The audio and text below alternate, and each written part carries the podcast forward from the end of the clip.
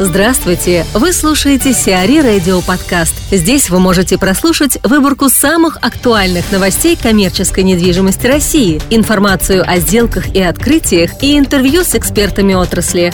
Чтобы прослушать полные выпуски программ, загрузите приложение Сиари Radio в Apple Store или на Google Play. Слияние интуриста с Park не будет. Интурист отказалась от слияния с гостиничным оператором Park – Альтернативой слияния может стать переуступка контрактов на управление владельцами отелей, работающих под брендом Park. По информации, которую подтвердили в обеих компаниях, Интурист уже привлек значительную часть управляющего персонала Park. Сеть Park состоит из 10 отелей с номерным фондом в 1,6 тысячи номеров. Гостиничный оператор был основан в 2000 году Александром Гусаковым.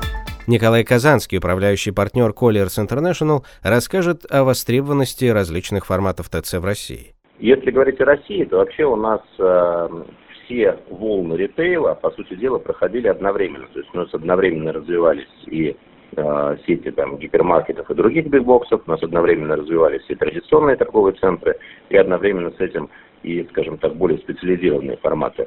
Вот uh-huh. сейчас я не, я не могу сказать, что особой актуальностью пользуется там, не знаю, какое-то там э, экстренное, э, экстра, экстренно активное развитие, например, аутлетов, потому что, да, они развиваются в последнее время, вот, но развитие аутлетов, оно э, планировалось давно, и, в общем-то, тут э, оно как бы шло таким естественным путем. Вот не могу сказать, что они заполняют рынок, но да, у нас в Москве, там, в Санкт-Петербурге уже там построились или достраиваются некоторые аутлеты.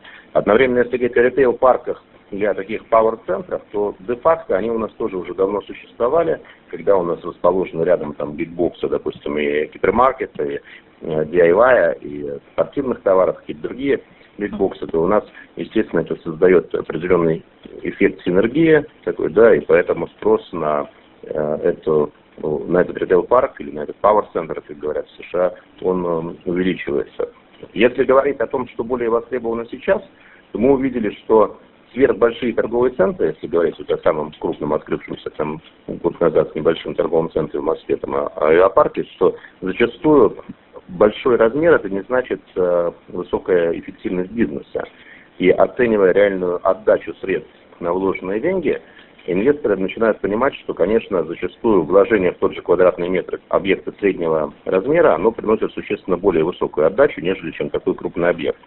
Поэтому, ну, понятно, что инвесторы и так, наверное, риски оценивали и изначально, но, конечно, сейчас это стало очевидным. И с учетом того, что последний год у нас, наверное, тот, та, та часть ритейла, которая пострадала в основном, это fashion -ритейл, да, это, соответственно, все одежные бренды, вот, то, наверное, более стабильным в сегодняшней конкретной ситуации выглядит вообще девелопмент районного торгового центра, который ориентирован на постоянный спрос со стороны жителей района, и куда не ездят там раз там несколько недель, как там, например, там в Мегу куда-то еще, да, купить там одежду, а куда ходят там за ежедневными потребностями, да, вот эти вот районные, микрорайонные объекты. Если говорить о каких-то совершенно новых форматах, что, не знаю, стрит ритейл есть, да, или такие открытые торговые центры, то у нас тут нужно понимать, что Россия это страна, где достаточно суровый климат, и где, ну, относительно Европы Америки даже в Москве суровый. Вот, если говорить о количестве осадков, тоже у нас достаточно высокое. Поэтому, поэтому Россия страна закрытых торговых центров, и не нужно здесь сильно экспериментировать с какими-то открытыми форматами.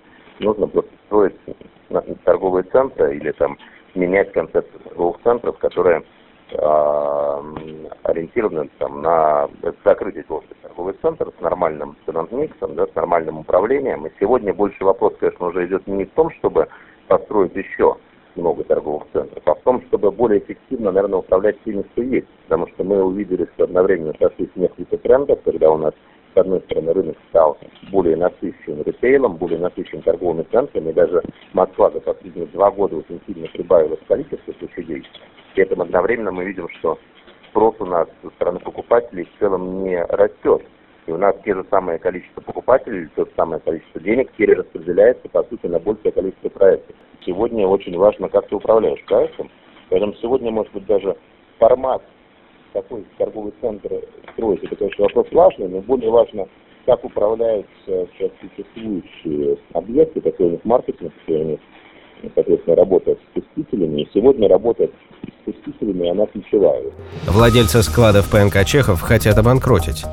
В отношении владельца склада в ПНК «Чехов» ООО «Чехов-4» подан иск о банкротстве. Конечным собственником склада считается девелоперская группа «РБ Инвест», принадлежащая Александру Курочкину.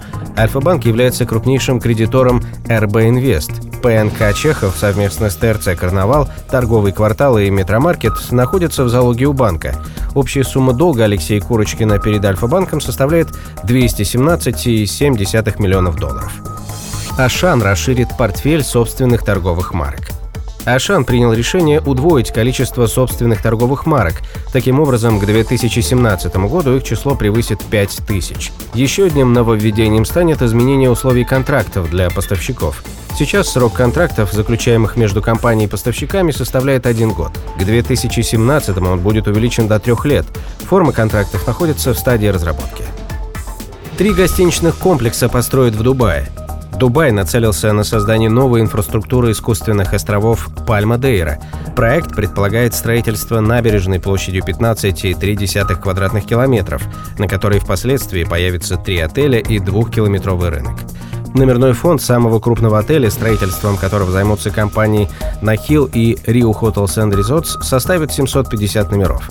В свою очередь, постояльцы гостиничного комплекса «Центара» смогут расположиться в 550 номерах, а гости отеля «Авани» в 500 номерах соответственно. Ночью на набережной будет работать рынок с магазинами, кафе и ресторанами.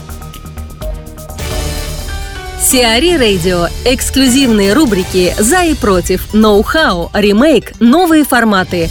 Слушайте в полных выпусках программ в приложении Сиари Radio. Приложение доступно в Apple Store и на Google Play. Более подробная информация на сайте siari.ru slash radio.